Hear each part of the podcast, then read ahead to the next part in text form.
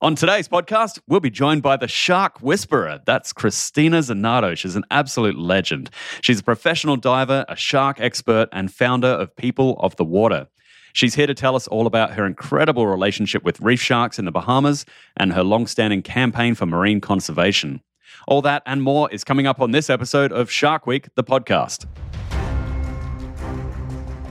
I'm Luke Tipple, marine biologist and a frequent voice on my favourite things, oceans and sharks. And I'm stoked to bring the magic of Shark Week right to your ears.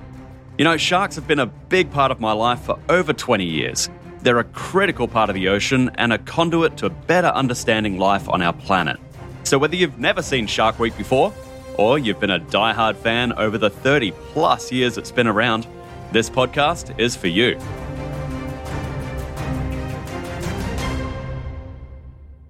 And joining us today is the shark whisperer herself, Christina Zanardo. Hi, Christina. How you doing? Hi, Luke. Doing good. Thank you. Very good. So tell us about yourself because you are one of the more interesting people in the shark world. Oh, my goodness. Where do I start? I am originally from Italy. I grew up in Central Africa in the rainforest the amongst gorilla and crocodiles and all of that. So I had always a passion for the outdoors and, believe it or not, uh, attraction to the ocean thanks to my family.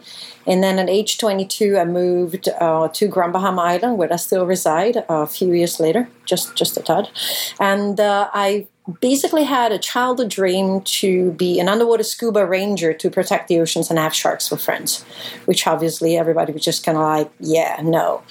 And instead, I landed here, did my open water course, and find out that it was quite possible to make it uh, come true. Fast forward 28 years later, I actually have developed, together with my mentor Ben Rose, a interactive shark dive with Caribbean reef sharks.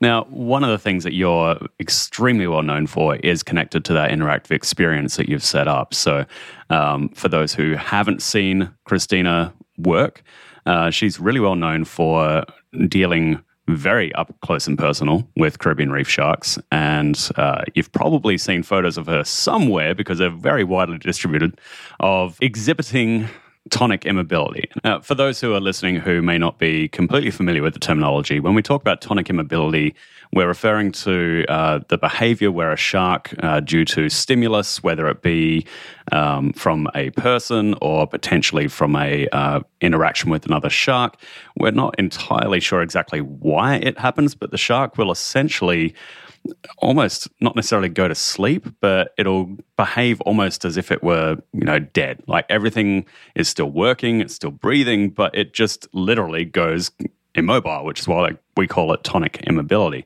And it's a very curious behavior. Um, usually doesn't last for all that long. Um, and it, it's been noticed across many different species, and it's been postulated that it could be something to do with uh, natural breeding behaviors or perhaps a predator avoidance type behavior. But we've recently seen it uh, being done by divers, uh, particularly on TV shows, where they'll manipulate the ampullae of Lorenzini that cover the, the snout of a shark, usually with gloved hands, and by overstimulating that area, it'll it'll make the shark go into into tonic. Now, I want to put this the right way, so why don't you put it in your words, Christina? Because uh, your relationship with the sharks is very special. Yes, so what I'm known for is to have sharks relax in my lap. Now, in the in the in the beginning, we used to call it tonic immobility. I kind of like moved away from that okay. because as I was reading about tonic immobility, it is a natural reactions of animals, not only sharks, to threat and stress is like they play dead. Um, with the Caribbean reef sharks, is I have a selected group of females who literally come into my stomach, stop swimming, then naturally sink down on the ocean floor, and then sit there and allow me to pet them uh, with with my hands or give them a kiss. Now for the public, I wear a protective suit. Uh, it's a chainmail, which I call the barrier that drops the barrier between me and the sharks. I only do this with this selected group of sharks. that don't go around the world trying to, you know, handle and put to sleep sharks that I don't know.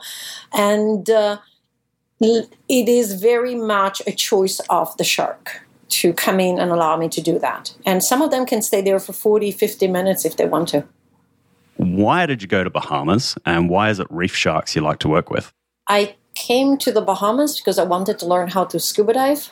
But any destinations that I originally picked, we're talking about 1994 in the travel agency, were not available. And so they actually so said, "Oh, just oh, completely random." Absolutely random. I, I, they were like, "Oh, why don't you? We have this place in the Bahamas." I was like, "Okay, all right, sure, I'll go." And when I came here and I did my open water checkout dives, they had sharks on the dives. Yeah. And so I surf as an absolute awe. I was like, yeah, you have sharks in the water," and um, you know, fast forward thirty years later, it's it's really cool because it the, the Bahamians and the instructors turn around and it's kind of of course we have sharks in the water, you dummy. You know, it was just like for them it's so natural. And so yeah. the inter the the presence of sharks was so natural and so accepted. So I had the opportunity to give it a try. And what I did is I took a job in a hotel. I speak five languages. And I said, Oh, I'll stay here for a year, dive and, you know, get diving out of my system. and that is where it's at. With Caribbean Reef Sharks, it was because uh, a gentleman called Ben Rose, he's no longer with us, unfortunately, he had started uh, somewhat of a dive with the Caribbean Reef Sharks and so I met him in my infancy of my diving, and I started diving with him and following what he was doing, and that's where where basically the interaction was built with these animals. From uh, fast forward, you know, hindsight, 30 years later, it's obviously also a reasonable size shark. Mm. We're still welcoming an animal into our lap. Uh, when we go to Tiger Beach, we interact with tiger sharks that are 14, 16, 16 foot long. Um, was a different animal, a different behavior. We still can uh, push them out of the way or interact with them, but I don't know if I will welcome a shark that has a three foot, you know, mouth span into my lap, and especially a tiger, which behaves differently. So yeah. Caribbean becomes a suitable also as an animal to interact with. Whose idea was it to start the the chainmail and the hand feeding and you know the tonic, which is really not tonic, um, but you know feeding type behavior? Um, the the chain suit was first uh, basically created by Ron and Valerie mm-hmm. Taylor uh, to be able to interact as videographers with uh, sharks out in Australia, especially sharks that were doing the traditional uh, chambal. So, like a lot of agitated animals with dolphins and sharks and birds going after these giant bait balls. So, these groups of like small fish. And being able to be in the middle of it, you know, having the arms stretched out, holding onto the camera without having to worry about where their feet were, where their ankles were, or anything like that. Uh, the feeding was an accident. Uh, ben was out there fish feeding, and uh, basically there was this huge cloud of little fish. But all of a sudden, the, the, the fish parted like the curtains of a theater. and he had a Caribbean reef sharks in front of him. I wish he was here to tell the story. And so he had the fish in his hand and he looked at the shark and he looked at the fish and naturally he tossed the fish out of his hand. And so the shark bit the fish and swam away. And then he came back around and kind of like looked at Ben going, do you have any more of that? and and so Ben surfaced and he was just like, whoa, I just fed a shark.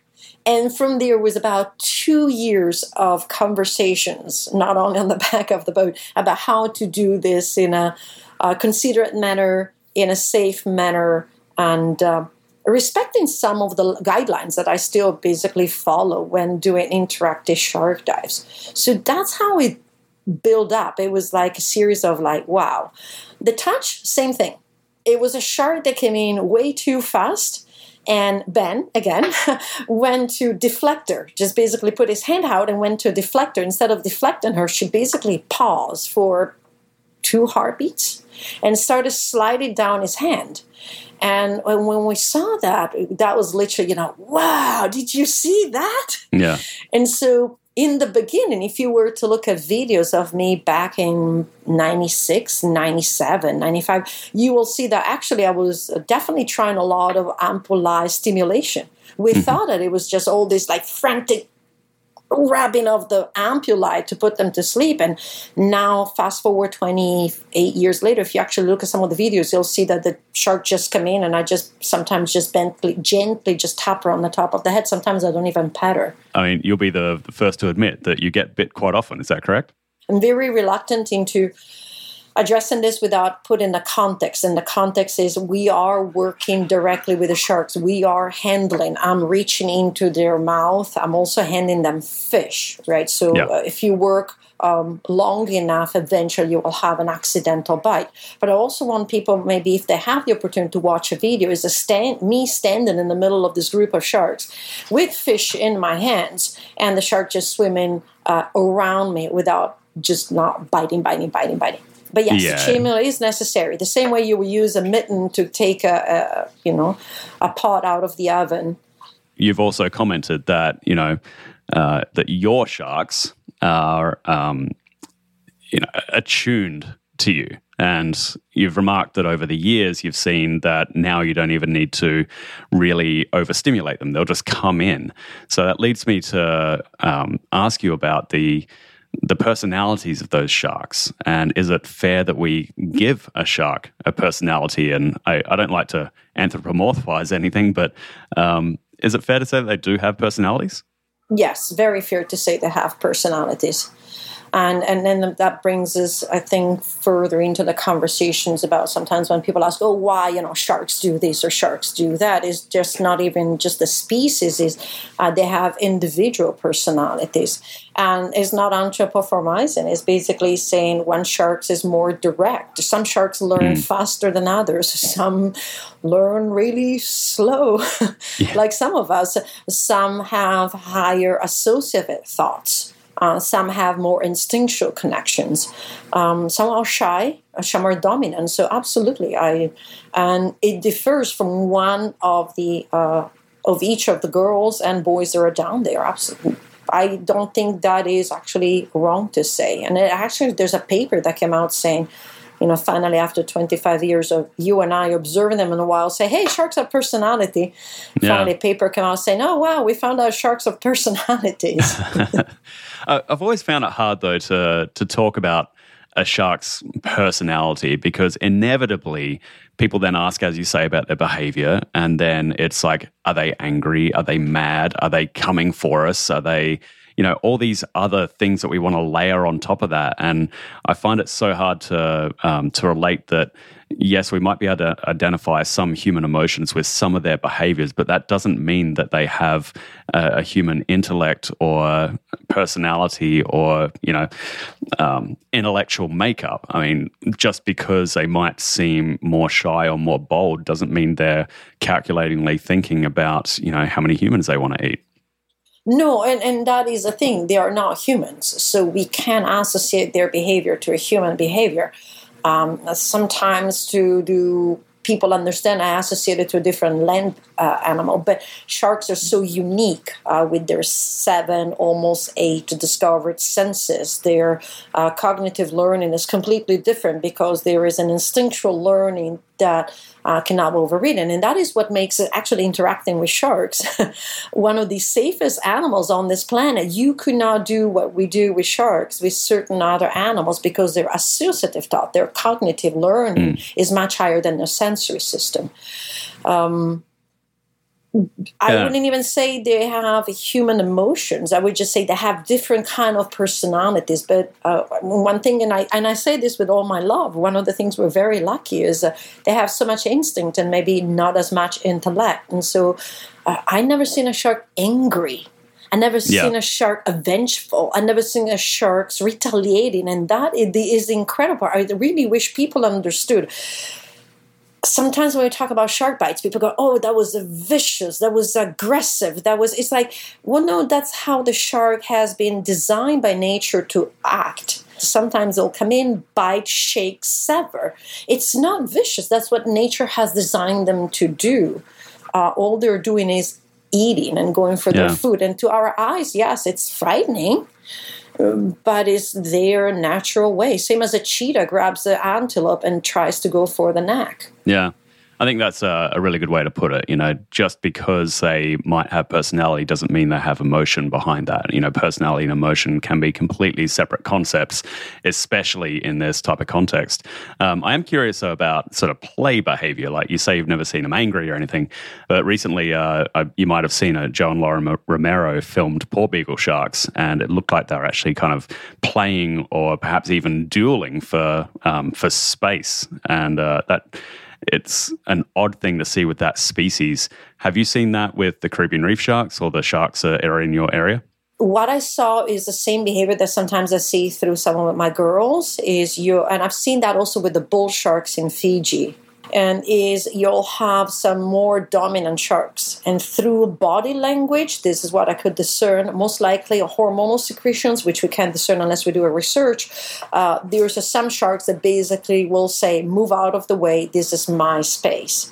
And that's what I have noticed with the porbeagles. So mm. there is definitely some way of a hierarchy and a communication between them. Um, do you think that shark diving changes shark behavior? A little bit it does. I mean, let, us face it, a little bit it does. It makes sharks actually less shy of divers. Mm-hmm. Um, if, if, you don't do shark dives. And that's the reason why shark diving was born. People wanted to see sharks, and all they saw was like a tail riding away into the sunset. he was like, I want to see sharks. It's like, well, you know, they're very afraid of bubbles and noise and all of that. So it reduces a little bit their, their fear, but it doesn't make them then uh, too intense towards the divers either. Yeah. What it doesn't change, which is really, really good, is their natural behaviors. Uh, do you think it's then uh, disingenuous for people? Like, like, there's absolutely 100%, you know, shark divers out there uh, specifically who, you know, have a commercial interest in sharks who will kind of state that, hey, we're not doing anything towards changing their behavior. And they're citing those studies about, you know, that relate to long term natural behavior well, I like I said, I'm actually more on the side that we do affect their behavior. Yeah. I also don't believe we provision or feed, meaning the amount of food that we bring down there occasionally is just so little that is more, I consider more like a treat, like a treat. Sure. I train my dogs and I give them a treat. Um, but saying across the board, no, absolutely, we're not changing their behavior. It's just like, well, I can show you videos of 30 years ago and I can show you videos of now. And just even like how the shark comes in to be pat Oh, yeah. Um, change from 30 years ago. And I recently had the experience of a shark that we'd never seen before. And like, as you know, we recognize, catalog, photograph, name all our sharks. This girl came in and she's very recognized. She's missing her tail. She's cut off by a propeller, but she's doing good. She's doing great. And she literally came swum straight into my stomach. And there are uh, studies in which it says, well, the uh, characteristics, some of the characteristics of the mother are transferred down to the offsprings. So why not have it? Yeah, why have not? We're 30 years into it, right? Caribbean reef sharks, 15 to 18 years, uh, 18 years lifespan. Why some of these girls may not manifest a less, a more comfortable relation with me in this case, That's transferred down by the mother.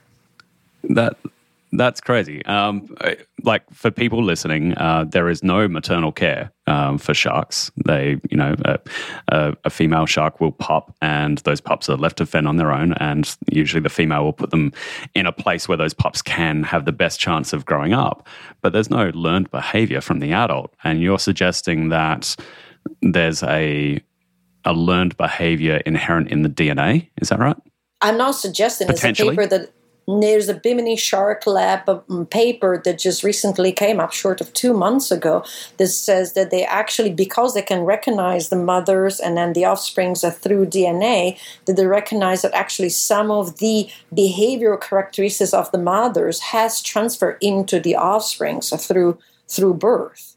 That must be incredibly flattering for you it's pretty impressive that actually because like, really like you said there's no parental care so there's no really like hey you watch me how i hunt this this antelope yeah. like a cheetah will do right however at the same time you know we know that sharks communicate through hormonal secretion so they could be that some of these new sharks that come in also feel something out of the shiver that is around me and mm-hmm. so allows them to do um, some more interactive. But saying that we don't affect it is like if we didn't affect it, I will never be able to approach a, a shark.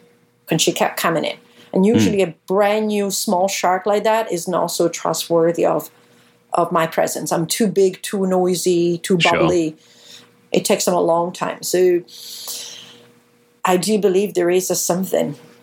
I think it's pretty. I think it's pretty cool to think that there's sharks in out there imprinting on their offspring the uh, the image of uh, Christina Zanardo sitting down there in chainmail. they do that. Ready to. I know they don't, but just in my fantasy of my mind here, I'm just thinking, you know, they're, they're just cruising around looking for that odd object that they just remember like a dream. and there it is. That's pretty amazing. Um, but I guess it does. I mean, there's precedent for it, right? I mean, sharks have, you know, ingrained. Um, migratory patterns in them that they you know that they just have just like you know many creatures do. So it makes sense. So i'm glad that research is coming out. That's pretty fascinating. Dr eugenie clark 1957 actually demonstrated that sharks could count and sharks that actually remember to push a certain buttons to open the gate to get some food after six months of a break Mm. So not only to learn how to count, and she did it by basically tap, you know, sounds, tap, tap, tap, you know, and uh, she taught them to do one tap, you do this, two taps, you do that, three taps, you do that. Um, it's a beautiful book. It's called The Lady and the Shark. So they have memories, they have associative thoughts, they have capability of connecting things, and I don't see why not some of it cannot be transferred also through DNA.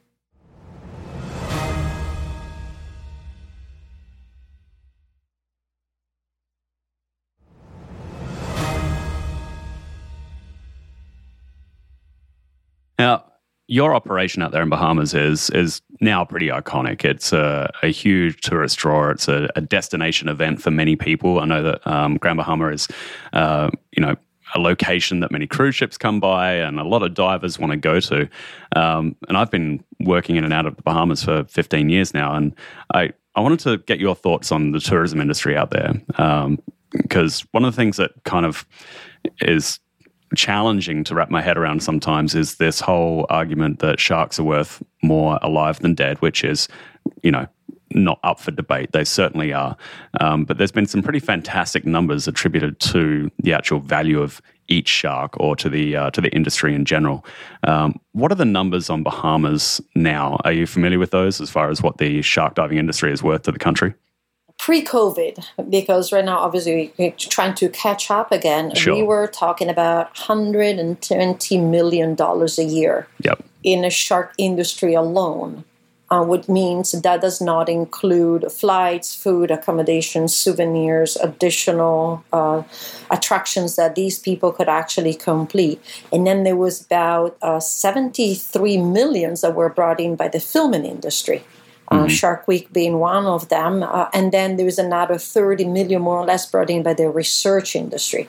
So people that come to this healthy population of sharks and want to learn something, and they have 40 species variety to which to apply their uh, studies. And the Bahamas pretty readily available in very mm. much a unique congregations. So those are big numbers, way yeah. bigger than a fishing industry could ever achieve.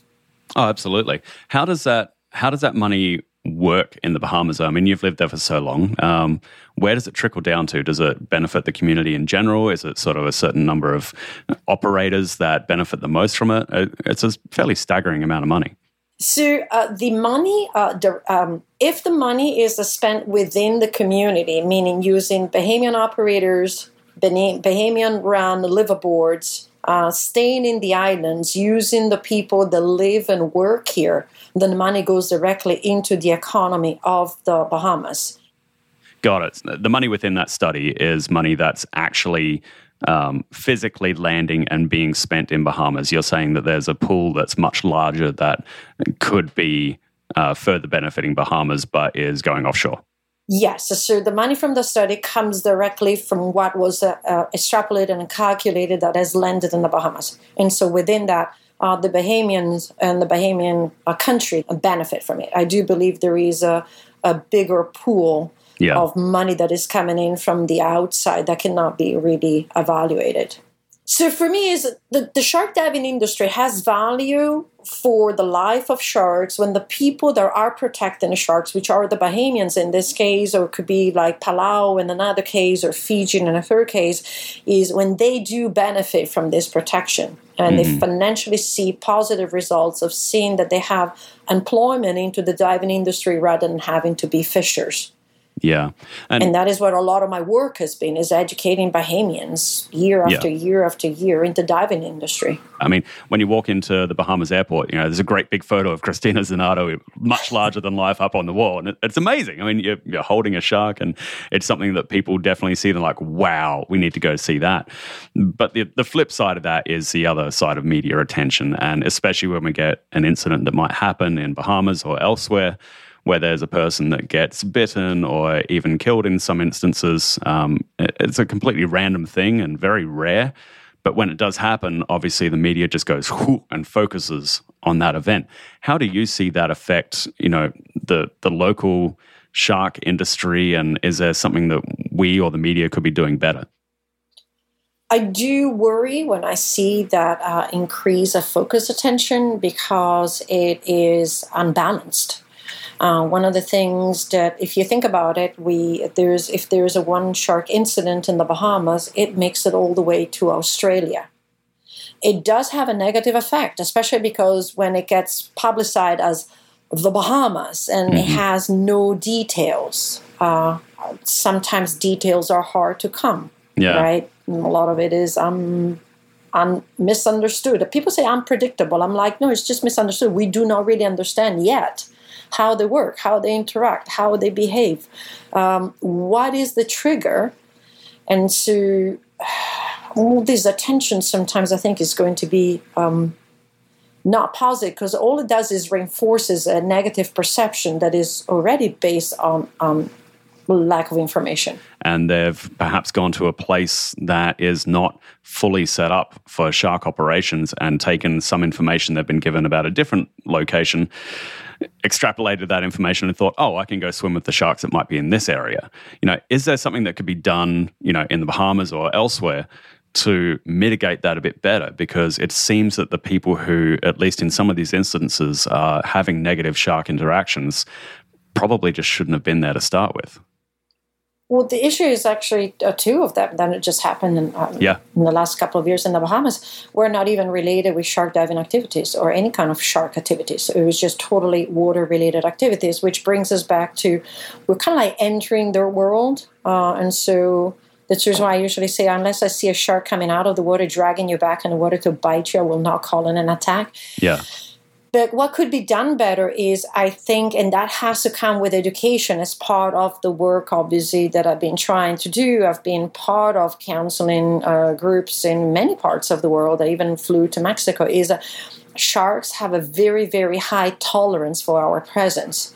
They're actually, compared to what we're doing out there, very, very easy to deal with. Mm. Um, I think part of it is education of those people that um, now look at the sharks as just a source of income without paying attention at the shark as, as a creature, as an animal. And I think yeah. that is part of the issue. Um, there's a lot of confusion. For me, there's a very much a, a, very basic rule, and unfortunately, people go across the table and said, "Oh, feeding sharks teaches them to eat people." It's like, well, if you had done that, they will be eating every person that is off the back of the boat or goes to spearing because the fishers taught, shark, taught sharks what to do way, way, way before diving was born, mm. about 40,000 years ago. But there is a, still a limit. So, how does a, a tourist who's visiting a location assess the um, the safety of an operator? Like, is there a guideline? Like for me, I might say, hey, um, you know, don't go into the water with sharks unless you're specifically being guided there by an expert who knows what they're looking at. That seems pretty simple to me. And at least in one of these local uh, recent cases with the the young boy from the UK, that was not the case. You know, they left a shark diving location where there were handlers there and they went and thought that the sharks would would be totally fine in a different location and they walked in without an expert with them and and suffered the consequences unfortunately. How should somebody look at that type of assessment I, that's difficult because technically, yeah. you know, like when I leave the site and other divers show up, they go dive in there because they're the sharks that I just finished working with, and everything is fine.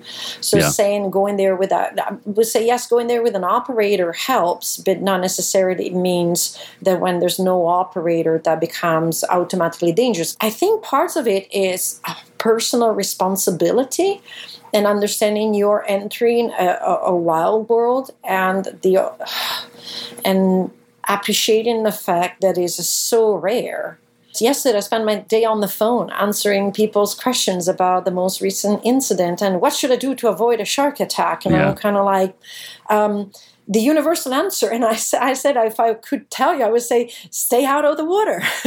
yeah, but it is yeah. also, how do you avoid a car accident? It's like, don't drive. But yeah. we do drive.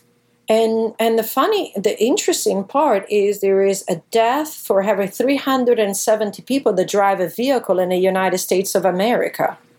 And there is a shark death for every 11.4 million people that go in the water in the United States of America within a year. Take a deep breath, right? Learn a little bit more, yes, about the environment. Understand, ask some questions. You're going there, ask the operator, and then pretty much understand that it's less likely to have a negative shark encounter than to be hit by a lightning. But with all this, you know, the, the negative media that might come out and everything else, do you, um, is there ever any concern from the Bahamas specifically, because that's what you deal with? Is there concern from the authorities over there about having to, you know, crack down on some of these operations or to change behaviors, or like how did they deal with the PR from a, you know, you know government level? Well, it is a concern. It is a concern as an operator with sharks that eventually they'll just do across the board, everything is forbidden, instead of thinking yeah. that, you know, one size does not fit all, that we need to actually have more defined understanding of what's going on. And um, that was one of the reasons I'm hoping to eventually being able to contribute into the conversation because the conversation uh, might have to be had. But like as you know, we might not want to have the government involved in it. I think it should be a, a conversation have from the operators and understanding that um, sometimes refraining a little bit to and uh, not make a buck actually in the long term works better. Mm. And it goes back to really understanding sharks and appreciating how to do the interaction with them and how to leave the site after you're done with that. What do you think about the um, uh, that video that came out on uh, New Smyrna? Did you see that where the, the guys are dragging? I believe it was a black tip up the beach, and at first look, it, it was pretty horrific. Someone saying, "Hey, take that back into the water," and uh, and they they refused to, and they you know very poorly tried to put it down. You know by putting a, a knife through its brain. They did a very poor job of it. But that oh my goodness, that video that was... went everywhere. Well, so that brings up two. I, I, did a post about that as well, and it mm. brings up two very uh, different concepts. So we're going back into, from a legal standpoint, those two people did nothing wrong. Um, black tips are fishable. You can actually catch them. You can actually kill them, and actually you can keep them as a, even source of meat. Um, the concern that I had was their uh, attitude and behavior. However, and I know people are going to hate me for this because I cried when I watched that video. I cried. Mm. I literally sat there and felt so bad for the shark. There is again, we're going back into the the person that was on the phone might actually might have.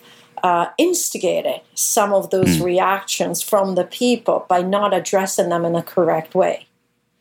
And so it brings up then the psychological issues. One is uh, the fact that these guys felt it was okay to, you know, just show so much disrespect for the animal rather than just saying, okay, we fished it, listen, this is our meat kill the shark, done. Uh, it's what I fished is not a problem. But then it brings up the other issues is how they were approached, and that's they were antagonized, and so that behavior maybe yeah. um, made them puff up a little bit their chest and have all this negative reaction.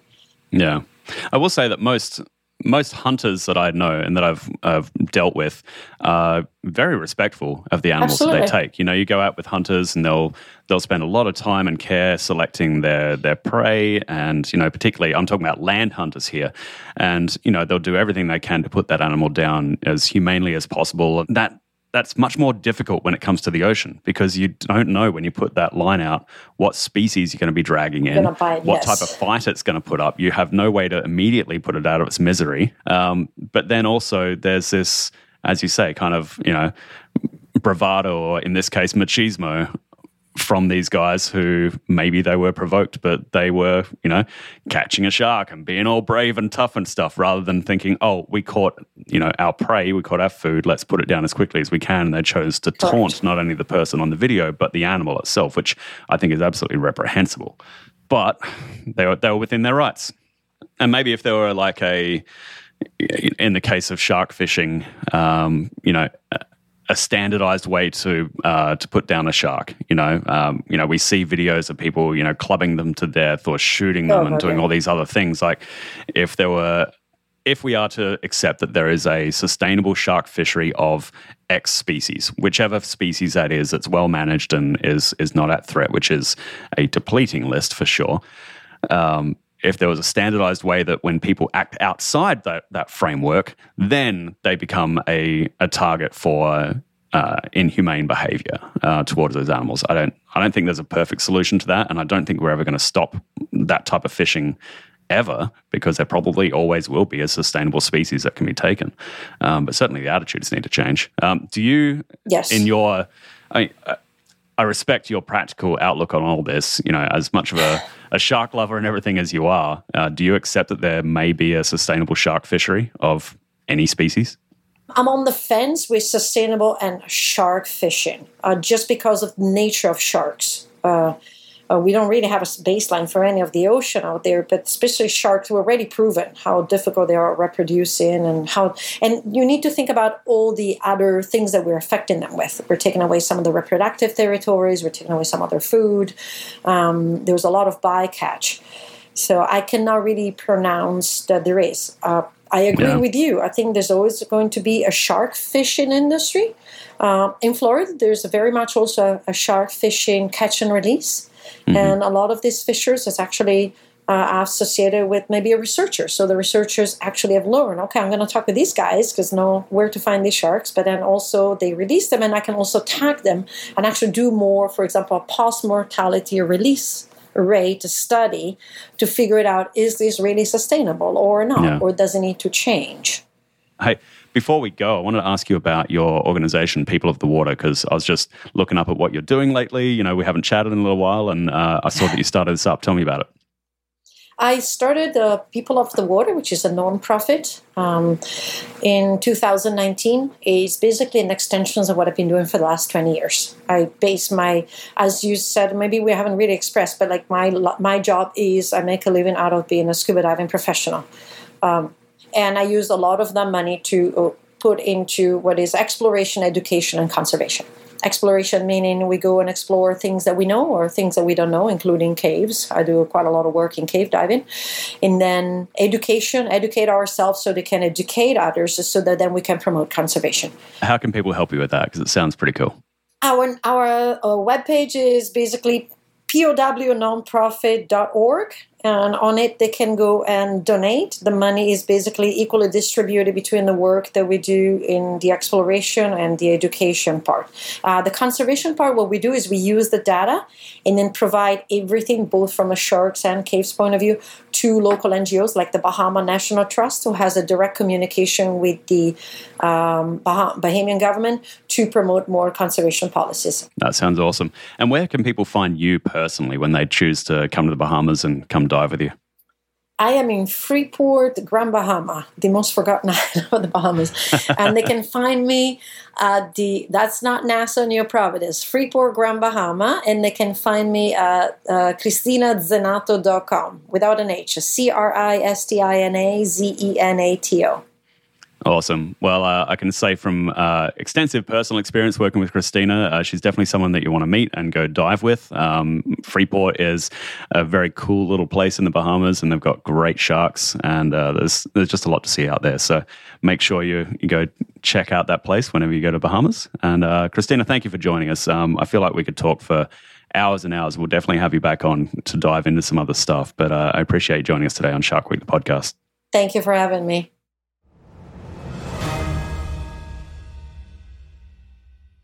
You know, say what you will about shark media, but it's very much a double edged sword. I think Cristina brought up some really good points there where we need to be very careful about the media that we put out and to be careful that our messaging is actually relevant to the topic that we're on.